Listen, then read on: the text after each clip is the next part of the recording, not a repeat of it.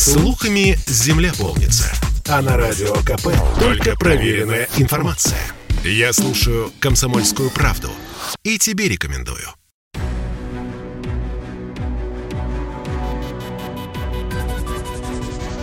Антиковид. Проект радио «Комсомольская правда» о коронавирусе и вакцинации. Да, этого эксперта мы ждали, будем честными, очень давно.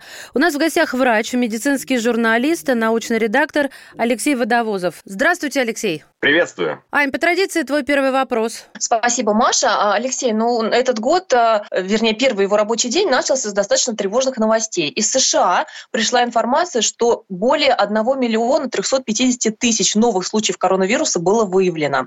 А при этом буквально на днях и Всемирная организация здравоохранения заявила, что через, э, в течение ближайших буквально двух месяцев омикроном заразится больше половины Европы. Вот исходя из этого, на ваш взгляд, когда нашу страну накроет цунами омикрона? Омикрона и каких цифр могут достигнуть заражения, если в США вот такие просто заоблачные цифры? Ну, можно посмотреть, что мы обычно от них отстаем не сильно долго. Э, у нас все-таки сохраняется и сообщение. Э, в основном, конечно, между Европой и Соединенными Штатами в меньшей степени. Так что в Европе поднялось, у нас тоже будет где-то вот в ближайшее время. По Москве мы уже сейчас видим рост. А, и наши представители Роспотребнадзора заявляют о примерно 100 тысячах людей, которые будут выявляться в день. Но я бы сказал так, что мы здесь упремся в емкость лабораторий. То есть наши вот эти цифры заболеваемости, они будут зависеть от того, сколько тестов мы сможем сделать. Потому что если посмотреть по тем же Соединенным Штатам, почему у них такие огромные цифры, иногда это накопительный эффект. То есть люди часами и днями там стоят в лаборатории, чтобы сдать анализы. Это не всегда получается, да, то есть просто гигантский наплыв. Что будет у нас, тоже посмотрим. Но то, что это будет шестизначная цифра, это одна, это, это точно, это даже гадалки не ходить. Но это, скорее всего, до конца января уже произойдет, да? Да, по Москве мы уже сейчас видим, можно наблюдать довольно четкий подъем. Москва обычно начинает это дело, потом подхватывает другие крупные города и затем уже идет э, в регионы. Ну вот, Алексей, вы сказали, что э, тут не последнюю роль сыграет играет э, моща лабораторий, да? А еще есть какие-то факторы, которые будут влиять на масштабы роста заболеваемости? Давайте сюда же госпитализацию, смертность от омикрона в России, потому что сегодня ВОЗ сделал заявление о, о том, что все-таки, несмотря на то, что заболевание омикрон штаммом проходит э, менее, так скажем, э, страшно, чем дельта, тем не менее больше всего страдают и с летальными исходами это люди пожилого возраста и с сопутствующими заболеваниями. То есть я прошу это учесть вот из последнего да, заявления ВОЗ. Ну, в общем, а, собственно, какие еще факторы окажут воздействие? Э, на самом деле разные факторы оказывают воздействие на заболеваемость и на всякие осложнения в виде госпитализации. То есть мы тоже считаем госпитализацию осложнением своеобразным. То есть это тяжелое течение, которое требует стационарной помощи. Так вот, э, здесь влияют немножко разные факторы. Потому что на первый в основном подавляющем большинстве случаев будут влиять это различные меры ограничительные, причем их комплексное выполнение.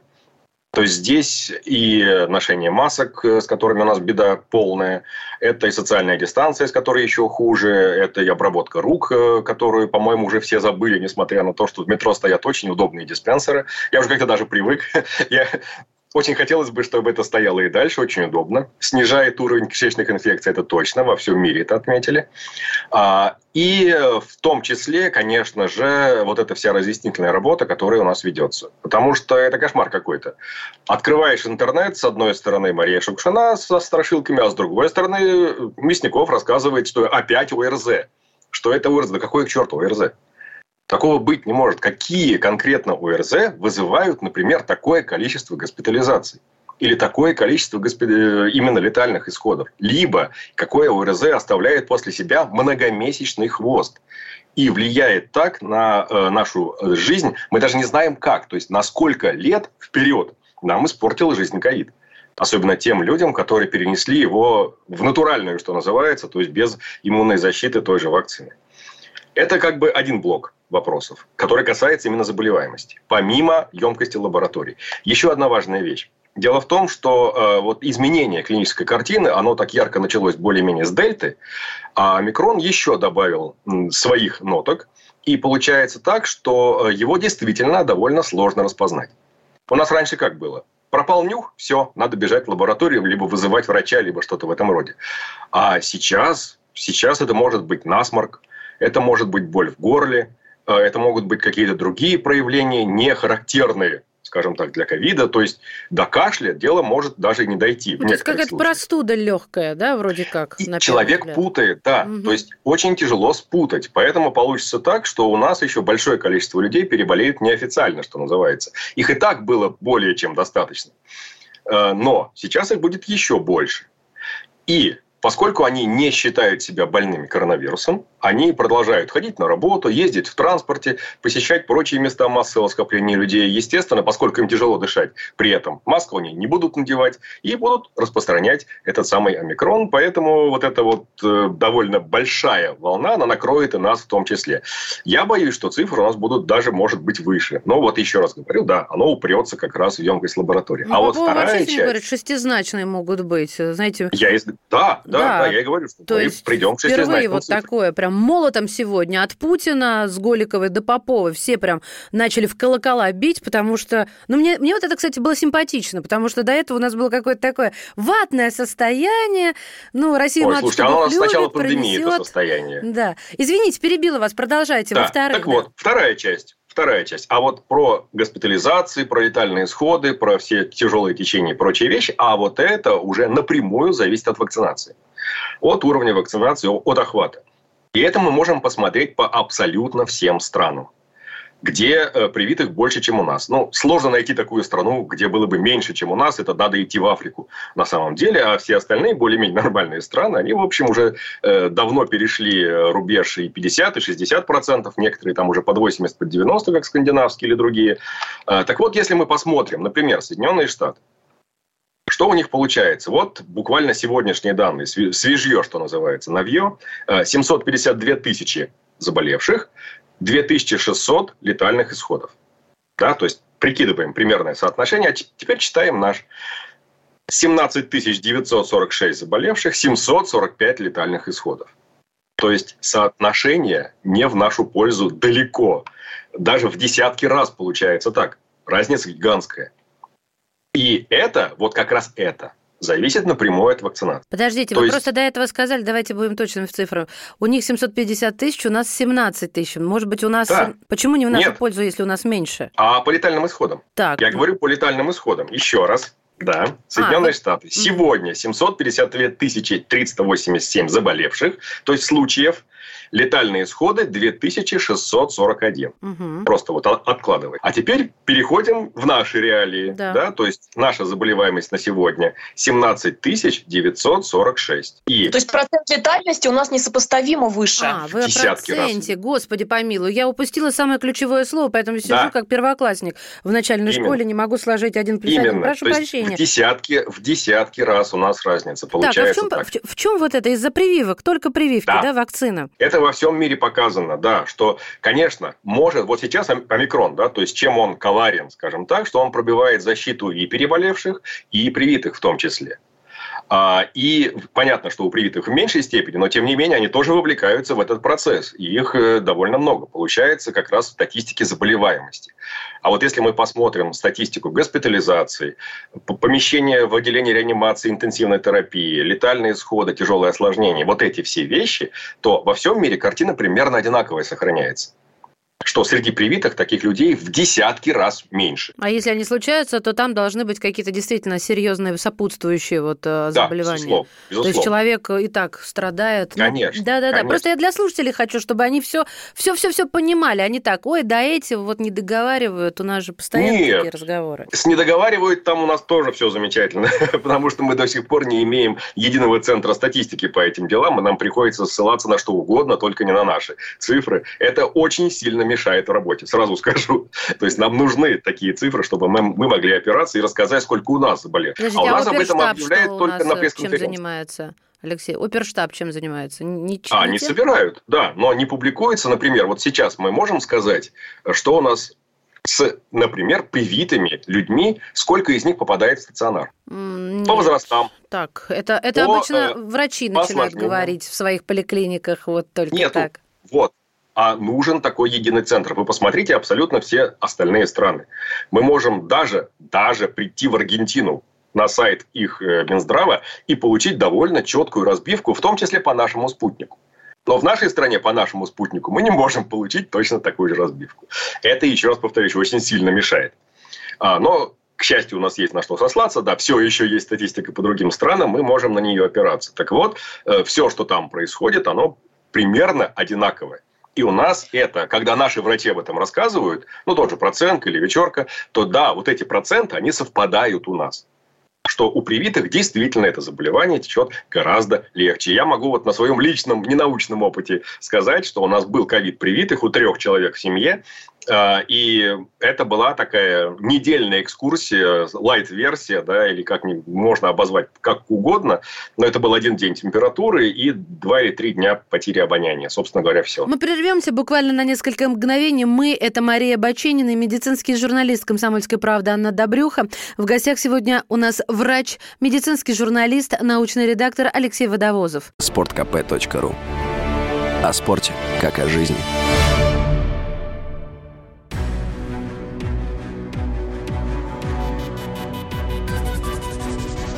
Антиковид. Проект радио «Комсомольская правда» о коронавирусе и вакцинации. И снова здравствуйте, это «Антиковид». Меня зовут Мария Баченина. Вместе со мной этот час ведет медицинский журналист «Комсомольской правды» Анна Добрюха. Сегодня у нас в гостях врач, медицинский журналист, научный редактор Алексей Водовозов. Ну вот я знаю, что у Анны есть этот вопрос, вот мне тоже интересно. Вы сразу побежали по ПЦР-тестам. Ань, давай по порядку, а то я слишком любопытна. Задай свой вопрос, да. Да, я на самом деле хотела для начала все-таки уточнить по поводу летальности. Алексей, скажите, пожалуйста, правильно ли я понимаю, что если человек не привит то шансы умереть при заражении омикроном примерно такие же, как при заражении дельтой. Примерно, да. Ну, понятно, что, еще раз, тут важная вещь. В процентах, наверное, это будет поменьше. А, по крайней мере, та предварительная информация, которая у нас на сегодня есть, она примерно про это говорит. Понятно, что мы сможем судить более-менее о омикроне, как и о дельте, где-то через полгода, когда у нас накопится нормальное количество информации, когда припринты пройдут рецензирование, когда они станут препруфами, а потом нормальными публикациями в научных журналах, и тогда мы станем понимать, как оно на самом деле все это есть. Но вот те обрывки информации, которые на сегодня есть, получается, что в процентах, да, там вероятности поменьше. Но проблема-то в чем? Что это гигантская волна, она несравнима по уровню заболеваемости. Да? То есть у нас огромное количество в штуках получится тех же летальных исходов, тех же госпитализаций и всего остального. Это будет, соответственно, огромной нагрузкой на здравоохранение. И здесь у нас летальные исходы могут появиться внезапно, не связанные напрямую с коронавирусом. То есть кого-то вовремя не довезли до стационара, например, с ДТП. Кто-то поймал, к сожалению, инсульт или инфаркт, и то же самое его просто не успели довести. Посмотрите, сколько сегодня доезжает скорая за пределами Московской кольцевой автодороги. А, и вот эти летальные исходы, они тоже, как вы понимаете, будут вкладываться в избыточную смертность, и мы в итоге потом посмотрим, э, как нам всем сильно навредил этот ковид. То есть нет такого, что... Да. Просто каждый человек, он же достаточно эгоистично подходит к вопросу. Безусловно. Он думает, ну, если у меня шансы умереть от омикрона поменьше, то и не пойду прививаться. Но ему надо понимать, да, что другие возможности умереть у него повышаются с учетом да. волны омикрона. Да, да, безусловно. То есть здесь вопрос-то не, да, даже не в этом, понимаете как? А, дело в том, что вот, э, ну, говорят, что да, реже вызывает пневмонии. Действительно, омикрон похоже, что медленнее добирается до легких но он устраивает такой бронхиолит, что мало не покажется. То есть люди просто слабо себе представляют, что такое хороший, выраженный, такой мощный бронхиолит. Ну, знаете, как мы Это... говорим, выплюнуть легкие. Да, по сути так. А здесь просто выплюнуть бронхиальное дерево. Не легкие, а бронхиальное дерево. Это ничуть не легче. Ни по кашлю, ни по интоксикации, ни по всему остальному, ни с проблемами с дыханием. Это, это очень тяжелое состояние. Если до него будет дело доходить, ничего хорошего. Да, если послушать, вот как раз этот вопрос хотели озвучить. Да, да. А, вот Алексей у нас упомянул а, в начале про то, что распознать омикрон, отличить его от простуды становится все сложнее, да, то есть именно по клинической картине. В то же время а, появилась еще одна проблема, о которой сообщила биолог Ирина Якутенко, которая живет в Германии. Она рассказала о том, что появилось американское исследование, в соответствии с которым антиген, э, экспресс-тесты на коронавирус, антиген-тесты, которые... Да, многие... стали врать да, дома себе делать и так далее. То есть они, в принципе, не ловят омикрон. Вообще просто не распознают, что у человека коронавирус. И тут вот встает вопрос. А, в итоге люди, да, спокойно идут, получили вроде как отрицательный э, результат, идут на работу, в гости, навестить бабушку и так далее. При этом у них уже очень много вирусов в верхних дыхательных путях, и они могут его передавать окружающим. Да. Это вопрос, что нам теперь с этим делать? То есть что, ПЦР бежать при каждом чихе? Врачей тоже вызывать при каждом чихе неудобно? Или просто сразу изолироваться просто повально всем, у кого там появились самые первые симптомы. Вот что делать на практике? А, смотрите, на практике мы сегодня считаем, что все, что похоже на простуду, это, скорее всего, будет как раз коронавирус. Но соблюдать все остальные меры обязательно.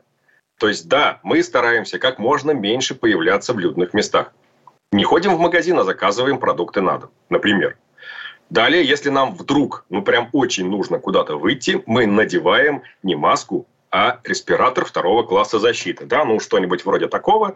Или похожие, да, сейчас их масса э, самых самых различных моделей. Что важно, что важно, без клапана выдоха. Это тоже важно, потому что если человек болеет, через клапан выдоха туда будет выходить довольно большое количество вирусных частиц. Поэтому тот, который без клапана выдоха, да, то есть вот здесь он неправильно, мы его закрываем, и да, в таком случае можно пользоваться как раз для выхода. Далее, соблюдаем социальную дистанцию, обрабатываем руки и прочее, прочее. То есть ведем себя как зараженный коронавирусом, даже если это не подтвердилось. Это ненадолго. Самое главное, да, то есть вы остаетесь опасными для окружающих примерно 10-12 дней по всем существующим на сегодня расчетам, исследованиям, данным не и прочим. Не изолируемся, Алексей, мы не сидим дома, мы вот просто надеваем правильные маски. По возможности, конечно, ага. сидим. Ну, а Но вот я понимаю, что вызвать это далеко ПЦРщиков, не чтобы в нос, в глотку можно, тебе... Можно, совершенно верно. Сегодня есть такие возможности, есть масса лабораторий, которые так делают.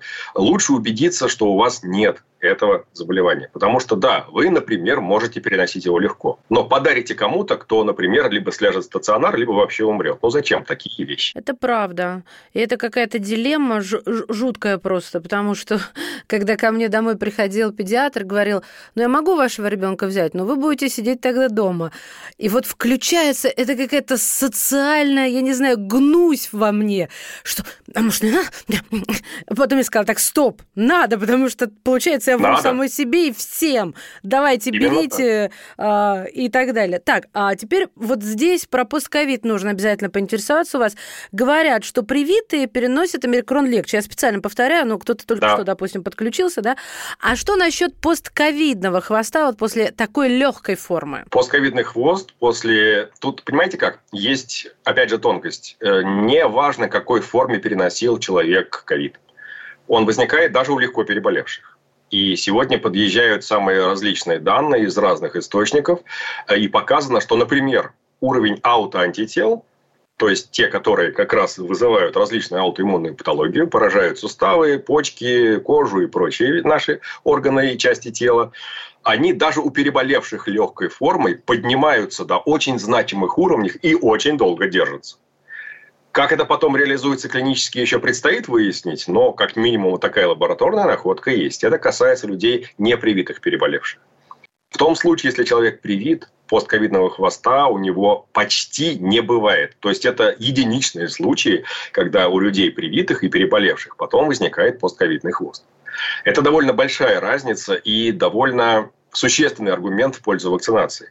То есть мы таким образом убираем возможные следующие обострения, осложнения, последствия. Вот как раз у ковида есть неизученные последствия, у вакцин их нет. Отдаленно имеется в виду, что там через 5-10 лет от вакцины уже через несколько недель ничего не остается. А вот ковид, он может уже, опять же, это множество исследований, в том числе вскрывали трупы погибших, в том числе выделяли оттуда вирус, смотрели, какие последствия, что поражается. Так вот, поражается абсолютно весь организм.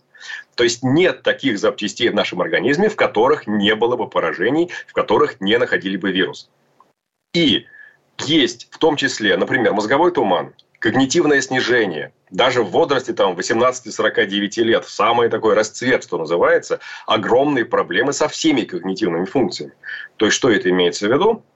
Это внимание, память, э, работоспособность умственная, то, что называется вербальная беглость, когда вас просят, например, назвать всех животных на букву «С», вы вспоминаете в лучшем случае цаплю, и как бы на этом все.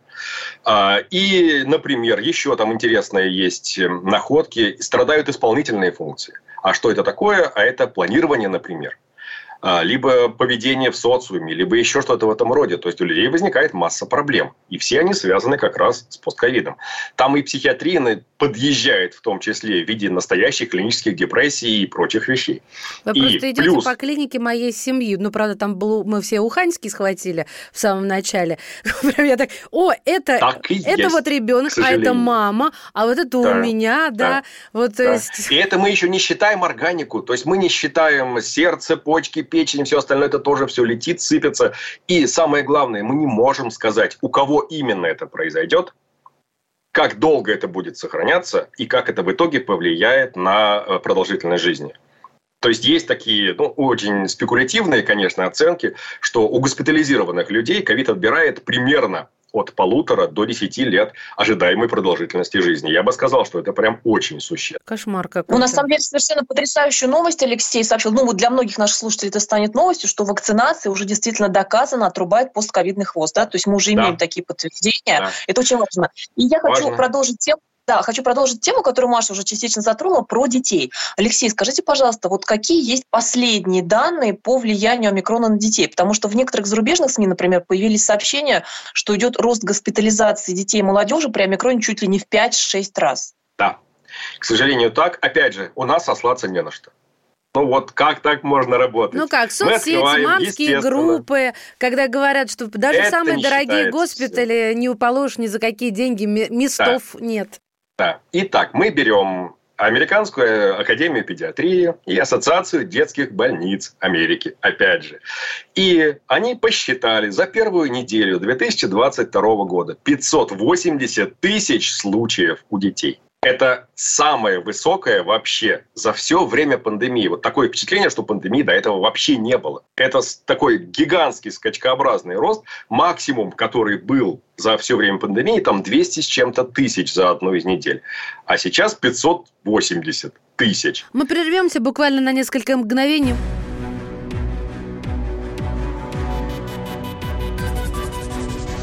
Антиковид. Проект радио «Комсомольская правда» о коронавирусе и вакцинации. Однажды политолог, ведущий радио КП Георгий Бофт, предложил своему соведущему Ивану Панкину. Давайте один из будущих эфиров проведем с Женеве. Легко. Надо будет попросить нашего руководителя, чтобы он нас туда командировал. Я думаю, что в принципе это возможно, но только нам еще по статейке бы написать тогда какой-нибудь из Женевы. Напишем. Ну, Например, ну, как в Швейцарии относятся к русским. Да, такое. господи, такого мы можем навалять вообще только. Нет, ну не надо валять, давайте честно. Кучу, кучу целую статей напишем, прям не сходя с берегов Женевского озера. Георгий Бофт знает, как навалять врагам и что рассказать добрым людям. Вся палитра информационной картины в программе «Бофт знает». Слушайте каждый четверг в 6 часов вечера по московскому времени.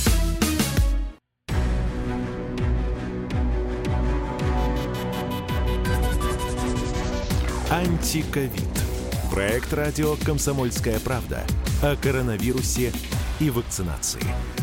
И снова здравствуйте, это «Антиковид». Меня зовут Мария Баченина. Вместе со мной этот час ведет медицинский журналист «Комсомольской правды» Анна Добрюха. Подождите, вот мне сейчас вот что пришло на ум. То есть э, можно сказать, что если разделить наше общество на взрослую и детскую части, то в детской начинается, а, вот как мы тогда, в самом начале, при да. Уханьской волне, не знали, что делать, и вот эта вот бешеная повальная смертность, когда, ну, просто ужас ужасный был.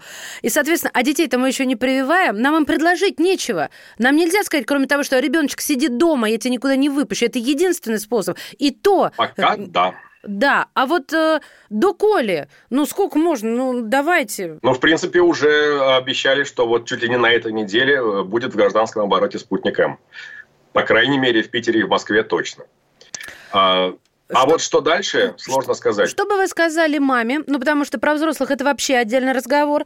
Любая мать, даже которая пошла и привелась сама, да, и вообще вся семья взрослых, за ребенка совершенно испытывает э, другие ощущения, другой страх. А что бы вы сказали вот человеку, которому вышел спутник М, э, ребенок в нужном возрасте, можно идти прививать, что бы вы сказали, чтобы ее успокоить? Ну или отца, давайте, а то и отцов как-то отрубило, некрасиво. А, тут успокоить про что? Про вакцину да, или про ковид? Про, ну, про ковид слушайте, успокаивать вот... нечем. Как нет, раз нет, мы нет. можем сказать, что мы не знаем про ковид. То есть какие он последствия окажет на ребенка, мы не знаем. Это самое главное. То есть мы не можем оставить ребенка один на один с инфекцией. И она не изучена вообще.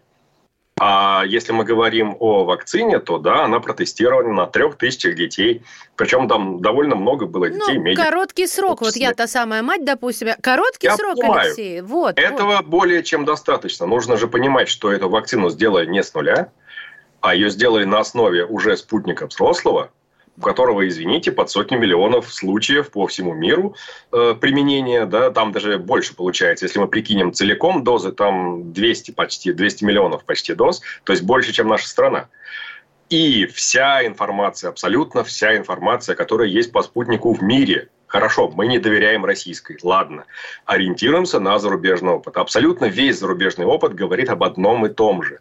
Что спутник переносится относительно хорошо. Что имеется в виду? Что могут быть только кратковременные реакции. То есть, что такое реакция? Это подъем температуры, это боль вместе введения, покраснение вместе введения, собственно говоря, все. То есть никаких тяжелых осложнений, никаких там ужасных отдаленных последствий, ничего этого нет. Это самое главное. И второе, он эффективен на уровне меж, международно, скажем так, признанном. А, несмотря на то, что официально, с официальной документальной его регистрацией пока что есть проблемы, но там в основном и политика, и экономика, и еще наши, в общем, не всегда хорошо работают с документацией. Надеюсь, этот пример их научит, как нужно писать такие вещи, да, правильно документы составлять. Но самое главное, что и в исследованиях, и там в рассказах, в разговорах, в публикациях, во всем остальном спутник стоит вместе с мРНКовыми вакцинами, да, то есть которые на сегодня пока что максимально эффективны. По некоторым показателям он даже лучше, чем эти самые МРНК-вакцины. По некоторым чуть похуже. То есть это мирового уровня вакцины. Первое. Второе. В детской вакцине ниже количество антигенов. Меньше. Для чего проводили исследования? Для того, чтобы показать, что и этого детям достаточно. Что означает, что меньше количество антигенов, меньше вероятность развития даже реакций после вакцинации. То есть эффективность осталась та же, поскольку ребенок все-таки, он действительно человек немножко более меньших размеров, объемов всего остального, чем взрослый, то, э, пожалуйста, у нас что получается? Меньше риск развития побочек и эффективность на том же уровне. Угу. То же самое по детям. Э, на сегодня есть масса э, зарубежного опыта, зарубежных цифр, потому что во многих странах прививают уже и младших детей, и да, это лучшим образом на них сказывается. То есть в том случае, если мы не хотим проблем своему ребенку, в том числе отдаленных, неизученных и прочих вещей, да, нам надо пользоваться достижениями современной медицины. Ну, смотрите, у ребенка же явно есть телефон, планшет, интернет, все остальное. А почему мы отказываемся от вакцин? Хотя это такого же уровня разработки. И некоторые из перечисленных гаджетов и там электрических устройств, они гораздо более опасны, например, чем те же вакцины. Ну, я сознательно задала этот вопрос, чтобы вот все то, что вы сказали, прозвучало. Ань, твоя очередь, слово тебе даю. Благодарю, Маша. У меня, если можно, помимо основного вопроса, еще короткий уточняющий. Алексей, вот по детским вакцинам некоторые наши э, читатели, слушатели пишут вот что. А, мы знаем, что э, спутник М в пять раз э, меньше да. дозы действующего вещества. Да? Люди спрашивают, если человеку, если подростку 17 лет и 9 месяцев, то ему в пять раз меньше. А если ему 18 лет, то уже в пять раз больше. Вот как, как это можно прокомментировать? А, ну, здесь все довольно просто. Да, что, э, еще раз, самое важное что вот эта доза, даже для взрослых людей, она подбиралась в клинических исследованиях. То есть не просто так. Это минимально эффективная и, соответственно, при этом минимально реактогенная доза. То есть вот эта разница детская, она скорее для людей, ну, скажем так, младших сильно, да, то есть где-то там 12, 13, 14 лет. Для более старших детей если честно, то есть если вот им сейчас, сейчас, буквально через два месяца, например, или там через месяц исполняется 18, я бы подождал. То есть не колол сейчас детский спутник, а подождал бы и сделал нормальный взрослый.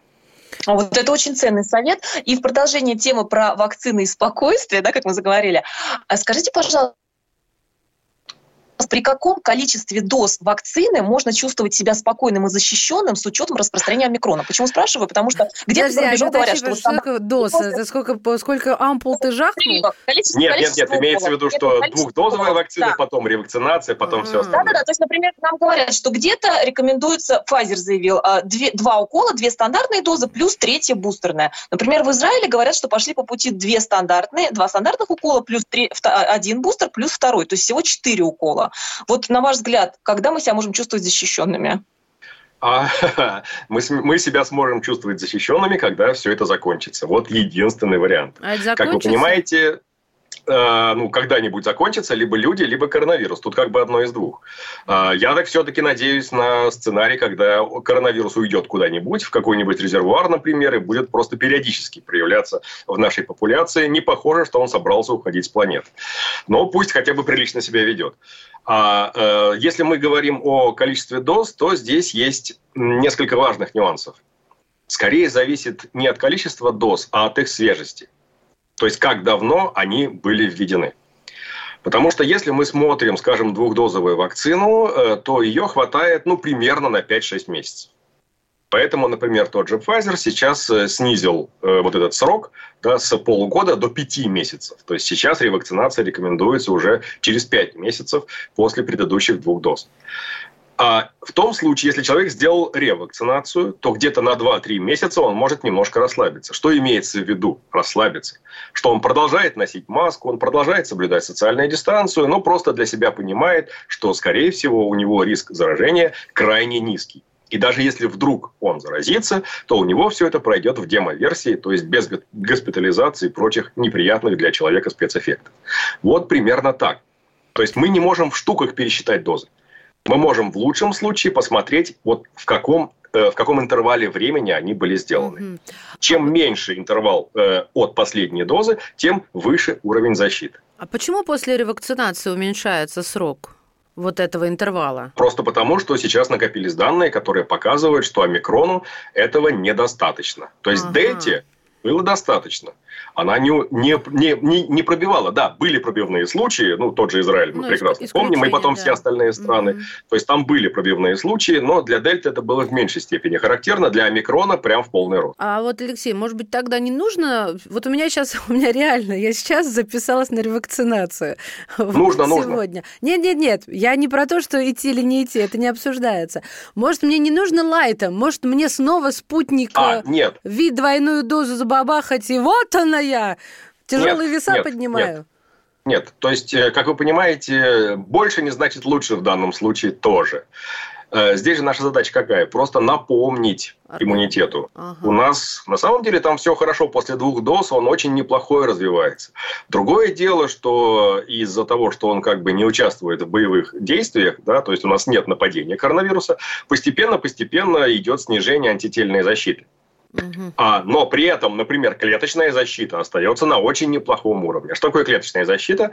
Это означает, что мы можем избавиться от тяжелых форм, от осложнений и от прочего-прочего. Потому что, как у нас обычно бывает, проникает гигантское количество вирусных частиц.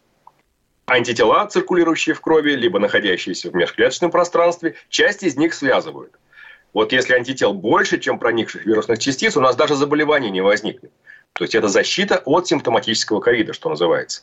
Но если антител меньше, чем проникших частиц, то часть частиц проникнет в клетки, и мы получим симптоматический ковид.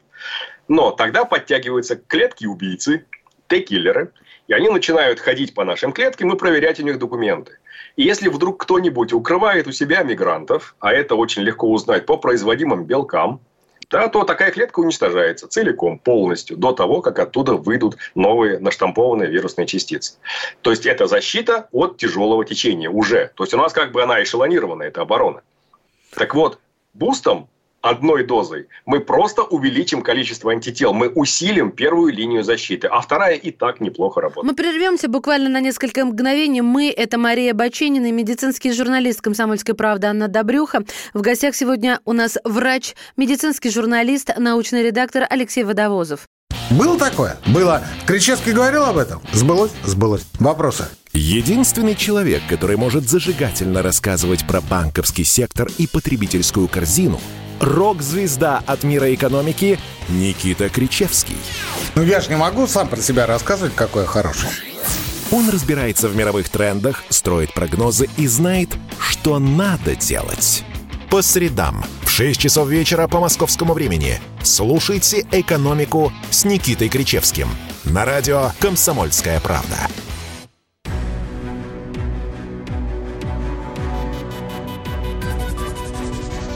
Антиковид. Проект радио «Комсомольская правда» о коронавирусе и вакцинации. И снова здравствуйте, это «Антиковид». Меня зовут Мария Баченина. Вместе со мной этот час ведет медицинский журналист «Комсомольской правды» Анна Добрюха. Сегодня у нас в гостях врач, медицинский журналист, научный редактор Алексей Водовозов. Понятно. Более чем понятно. У вас, конечно, образы просто восхитительные. Я позволю себе сделать вам комплимент. Не, ну серьезно, мне симпатично. Спасибо. Да, Ань, твоя очередь. Да, благодарю, Маша. Алексей, а в начале года, прямо во время праздников, пришла вдохновляющая, даже совершенно потрясающая новость, что э, в Японии местные ученые, как пишут СМИ, разрабатывают пожизненную вакцину от COVID-19. Причем отмечалось, что на основе вакцины от оспы, давно изобретенной. Скажите, пожалуйста, вот вы можете предположить, за счет чего вакцина может, в принципе, давать пожизненный именно иммунитет? И есть ли примеры таких вакцин среди уже существующих? Это очень интересный вопрос на самом деле. Дело в том, что японские ученые подстраховались. Они сказали, что все это к 2024 году. А, как вы понимаете, к этому времени либо шаг, либо и шаг. Да? Тут как бы два варианта.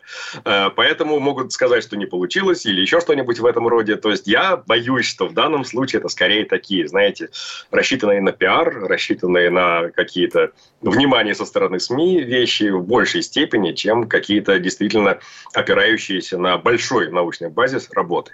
Я не исключаю, что такое возможно. У нас есть пожизненные вакцины? Ну, чисто теоретически, да. То есть все, что мы сегодня имеем в виде вакцины управляемых инфекций, ну, тот же полиомиелит, например, а, да, конечно, там при вакцинации 5-6 получается, то есть довольно много. Но после этого мы действительно в течение всей жизни защищены. Далее, что у нас? Корь. С корью сложно. Дело в том, что, да, действительно, у нас была сначала однодозовая вакцина, ее не хватало. Было показано, что, да, слишком много прорывных случаев, поэтому в 80-е годы добавили вторую дозу вакцины, там, к концу 80-х. Теперь надо у нас двухдозовая. Дает ли она пожизненную защиту? Ну, в большинстве случаев дает. Но все-таки небольшой процент э, прорывных, что называется, случаев, он сохраняется. То же самое с ветрянкой, например. У нас сейчас есть вакцина от ветрянки? Есть, но она детская. Она, конечно, снижает вероятность заболевания ветрянкой взрослых, а это чаще всего опоясывающий, опоясывающий лишай. То есть это вирус герпеса вызывает ветрянку на самом деле, один из вирусов герпеса. И у взрослых она проявляется именно таким образом. То есть если у кого-то есть опоясывающий лишай, то у вас ветрянка, поздравляю. И поэтому сегодня некоторые разработчики стали, э, ну, тот же Pfizer и BioNTech, они вот на основе своей мРНКовой вакцины сейчас делают вакцину против ветрянки взрослых. То есть просто против как раз вот этого опоясывающего лишая. Если все будет нормально, она тоже получится пожизненной. Вопрос-то в чем? Что удается ли нам загнать за штакетник вот этот самый вирус, какой-нибудь, неважно какой. Если его мало, если этих случаев в мире нет, если он не успевает изменяться, то да, конечно, у нас получается, что иммунитет обеспечивается пожизненно.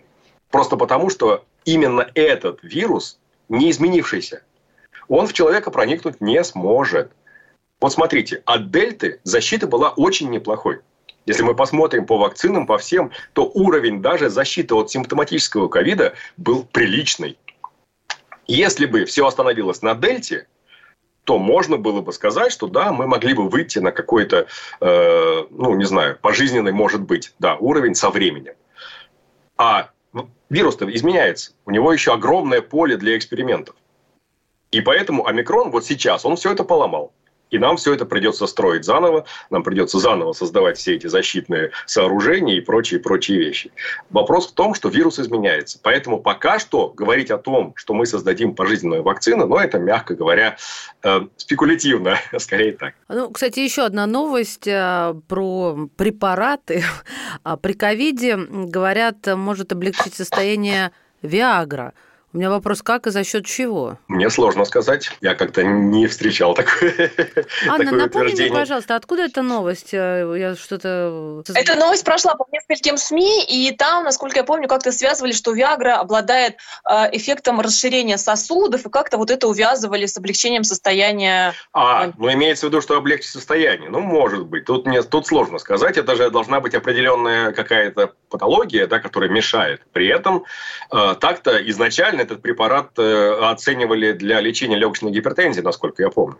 И только когда внезапно выяснилось, что у него есть очень интересный побочный эффект, эти основные клинические исследования прекратили, немедленно открыли новые, и мы получили вот новый класс репатентеров при этом. Э, я не исключаю, что такое возможно, но это будет не для всех. То есть скупать ее не нужно в запасы и не нужно есть ее, тем более во время изоляции, ну, что вы будете делать.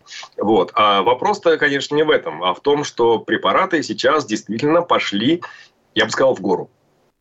Да, конечно, у нас долгое время не было вообще ничего, и лечить особо было нечем, несмотря на то, что пробовали вот весь арсенал, который есть под рукой. Сейчас От нафталина концу... до каких-то это супер вещей. Вот да? именно так. Да, то есть до противопаразитарных, тот же ермектин и там антидепрессанты, по-моему, тоже даже пробовали и прочие вещи. Но сейчас у нас вроде бы как наметился довольно неплохой прогресс в противовирусных препаратах, которые конкретно действуют на, на сам коронавирус.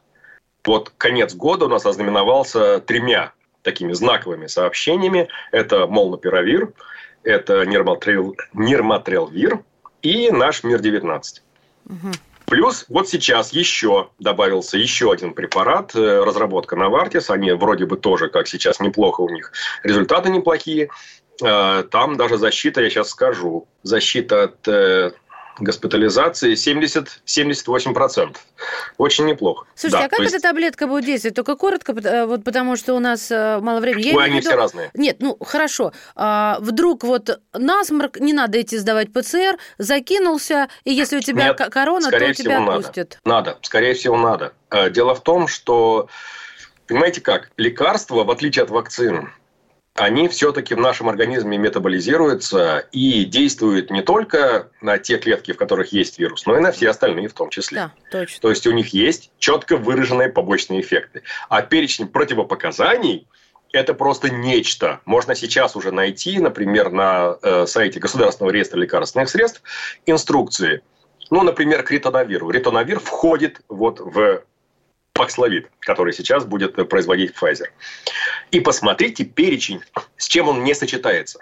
И плюс перечень побочек он гигантский. Короче, лучше не это... болеть, уколоться и, и, и не болеть. Ну, да, я имею в виду вакцину. Потому так. что, да, я, так...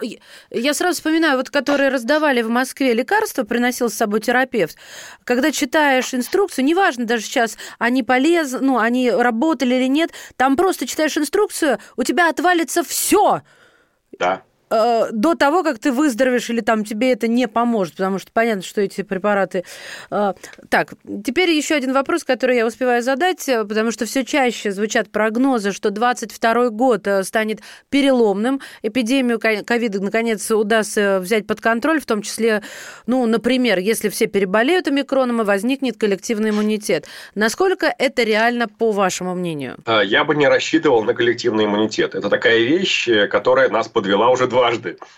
То есть мы на него рассчитывали в 2020 году, мы на него рассчитывали в 2021 году, особенно с приходом вакцин, но вот как-то не сработало. Да? То есть мы видим, что помимо вакцинации, помимо переболевания, всего остального, есть важная очень вещь что коронавирус продолжает циркуляцию в популяции в нашей. Это означает, что продолжается его эволюция он продолжает изменяться, появляются новые варианты, которым начхать на все наши предыдущие достижения. И заявлять, что сейчас в 2022 году произойдет перелом, ну, часть его мы сейчас видим. Полтора миллиона в Соединенных Штатах не было никогда. за все время. То есть у них есть интересная цифра. За первую неделю Нового года у них заболело больше людей, чем за первые полгода пандемии. За одну неделю больше, чем за полгода. То есть это как раз переломный момент, я бы сказал так, да, действительно он становится реально массовым. Вот сейчас вирус становится реально массовым. И вот сейчас мы как раз увидим настоящие проблемы, а не то, что было предыдущие два года. Понятно. Подводим итоги промежуточные, друзья мои, из того, что сказал сегодня нам Алексей Водоозов. Первый, первый номер – вакцинация. Второй – вспоминаем, что такое правильная маска, да, с, без да. клапана выдоха, если вы больны, с клапаном выдоха, если вы здоровы. Тогда будет все легко дышать. И почитайте, а, как с ними обращаться, с этими масками. Это не, не один раз пошел, снял и выкинул. Не-не-не, а то я понимаю, они стоят дорого. Третье, соответственно, мы руки обрабатываем везде диспенсеры. Ну и, собственно, слушаем антиковид э, на «Комсомольской правде». Тут каждый раз мы идем по темам и спрашиваем у экспертов. Вот все, чтобы было комар нос, чтобы не подточил. Врач, медицинский журналист, научный редактор Алексей Водовозов сегодня был в эфире «Комсомольской правды». Спасибо вам, Алексей, от всей души. Вам спасибо. Не болейте, прививайтесь. Да, и э, у нас э, по традиции медицинский журналист «Комсомольская правда» Анна Добрюха и Мария Баченина провели эту программу для вас.